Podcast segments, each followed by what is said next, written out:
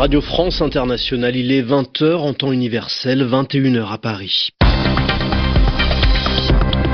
Florent Guignard. Bonsoir, bienvenue, c'est le journal en français facile. Au sommaire, un nouveau revers, un nouvel échec pour Donald Trump dans l'affaire de son décret anti-immigration. Après un juge fédéral, c'est une cour d'appel qui donne de nouveaux torts au président des États-Unis. Également dans ce journal, le froid et la neige, plus d'une centaine de morts dans des avalanches en Afghanistan alors qu'au Qatar, le thermomètre est tombé à 1,5 degré du jamais vu dans le désert arabique. Enfin, un week-end politique très chargé. Jean-Luc Mélenchon fait sa révolution technologique en tenant au même moment une réunion publique à Lyon et à Paris. Et avec Yvan Amar, nous reviendrons sur le fameux plan B, la solution de remplacement à François Fillon. Le journal en français facile. Les frontières terrestres et aériennes des États-Unis restent ouvertes à tous les citoyens du monde. Le décret anti-immigration de Donald Trump est toujours suspendu.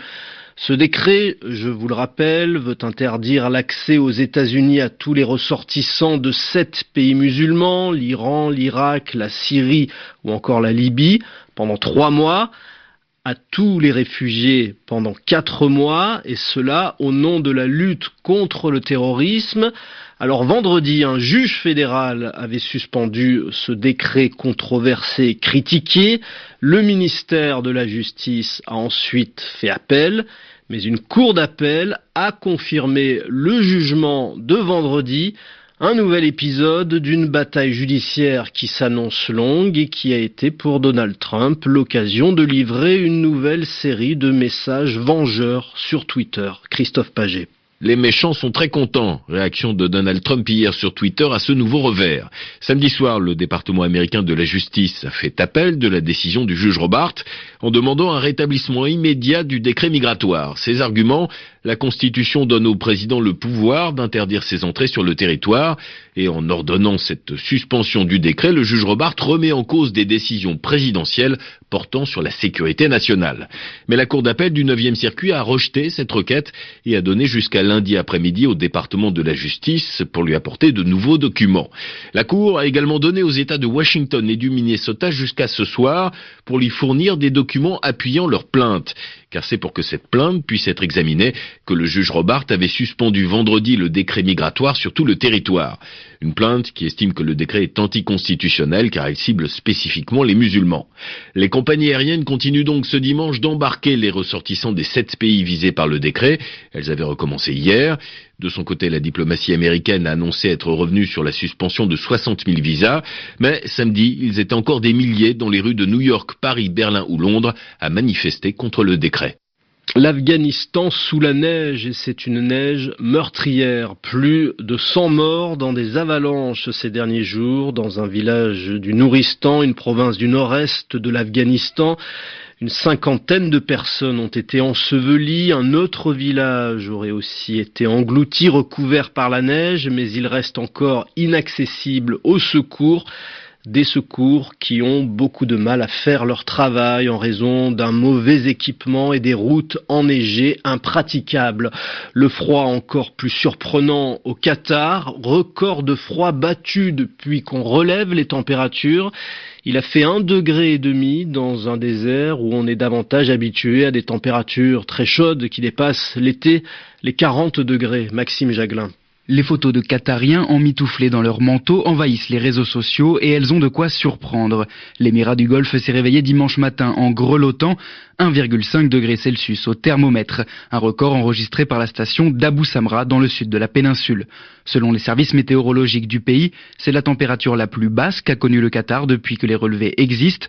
Le précédent record datait de 1964 avec 3,8 degrés dans la ville industrielle de Messayed. Ces températures inhabituelles, parfois accompagnées de vents violents, touchent depuis vendredi tous les pays du Golfe. De la neige est même tombée en Arabie Saoudite et aux Émirats Arabes Unis. Le Djebel Jaïs, ce mont qui culmine à 1911 mètres d'altitude, s'est même couvert d'un fin manteau blanc. Au Qatar, à en croire les météorologues, les températures devraient remonter dans les prochains jours. Il est vrai que l'Émirat est plus habitué aux pics de chaleur, jusqu'à 50 degrés l'été, un climat chaud et désertique qui a d'ailleurs conduit la FIFA à décaler au mois de novembre et décembre la Coupe du monde de football que le pays organise en 2022. La politique en France, à présent à moins de trois mois du premier tour de la présidentielle, Benoît Hamon, le candidat du Parti socialiste, a été officiellement investi après sa victoire à la primaire. Mais son adversaire du second tour n'était pas là. Manuel Valls a préféré partir en vacances. Marine Le Pen, elle, en meeting à Lyon, a appelé au réveil des peuples. Elle veut y croire après l'élection de Donald Trump et la victoire du Brexit au Royaume-Uni, la sortie de l'Europe. Jean-Luc Mélenchon, lui aussi, était à Lyon, mais aussi, en même temps, en région parisienne. Double meeting pour le candidat de la France insoumise. Jean-Luc Mélenchon n'a pas le don d'ubiquité, la faculté de se trouver dans plusieurs endroits en même temps, non. Il a simplement utilisé la technique de l'hologramme. Sa silhouette filmée à Lyon était retransmise en trois dimensions dans une salle d'Aubervilliers près de Paris où se trouvait Simon Rosé. Alors où suis-je? À Lyon? Et maintenant à Paris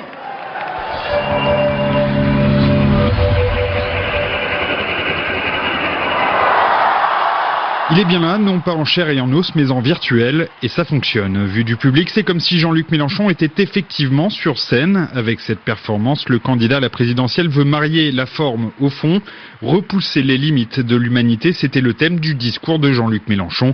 Alexis Corbière, son porte-parole. C'est un moyen pour dire, euh, voilà, regardez que cette prouesse comme elle est belle, que euh, bah, l'intelligence, les progrès de la science peut nous permettre toujours d'échanger, de partager des idées et de nous faire réfléchir. Nous en avons besoin. Du côté du public, la grande majorité étaient des sympathisants, mais quelques curieux, comme Nicole, ne sont venus que pour la performance. C'est assez bluffant. c'est vrai qu'on venait avec euh, beaucoup d'interrogations, on se demandait euh, comment on allait le, voir, et c'est vrai qu'on l'a vu là sur scène comme s'il était, euh, il y était, alors qu'il était à Lyon. Après deux bonnes heures de discours, le Mélenchon virtuel a disparu comme il était venu, et tout de suite, ce meeting a retrouvé un ton beaucoup plus traditionnel. Pour financer la campagne, s'il vous plaît. Merci, madame. Mais dans ce week-end très politique, il y avait un absent de marque parmi tous les candidats à la présidentielle. François Fillon, le candidat de la droite, est empêtré dans les affaires d'emploi fictif présumées de sa femme et de deux de ses enfants. Hier, Yvan Amar nous expliquait l'origine du Penelope Gate. Ce soir, c'est la suite du feuilleton, le fameux plan B pour remplacer François Fillon. François Fillon, candidat officiel des Républicains à la présidence de la République, est bien embarrassé depuis les révélations qui touchent sa femme. Alors, on se demande à voix basse, ou même parfois à mi-voix maintenant, qui pourrait remplacer Fillon lors des prochaines élections. Et le Parti républicain est à la recherche d'un plan B. Le journal Le Monde titrait avec cette formule ce week-end et on l'a beaucoup entendu.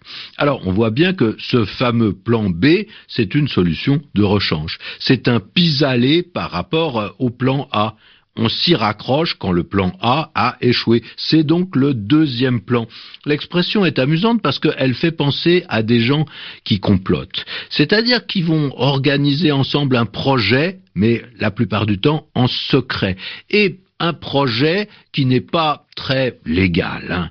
euh, un projet qui n'est pas très accepté ou acceptable. Donc on se réunit et le chef donne ses instructions, comme si s'agissait d'un commando, comme pour une mission secrète et dangereuse. Voilà ce qu'on fera. Voilà le plan. Et si jamais on a un problème, nous aurons tous en tête une autre stratégie, une autre tactique, c'est-à-dire une autre façon de s'y prendre. On actionnera le plan B. Alors cette lettre B, elle est souvent associée à un deuxième choix, en fait, sur lequel on se rabat quand il n'y a plus que cela qui est disponible. On se souvient des fameuses faces B des 33 tours, hein, les vieux disques en vinyle, et surtout les plus petits, les 45 tours, qui proposaient D'abord une chanson, on espérait qu'elle serait un succès, mais malgré tout on enregistrait une autre chanson sur l'autre face, la face B. Quant aux séries B du cinéma, c'était une façon de désigner les productions réalisées un peu vite, sans beaucoup de soins, avec du métier peut-être, mais pas avec énormément de sens artistique, le sens artistique qu'on attendait des grands films, hein, les séries A.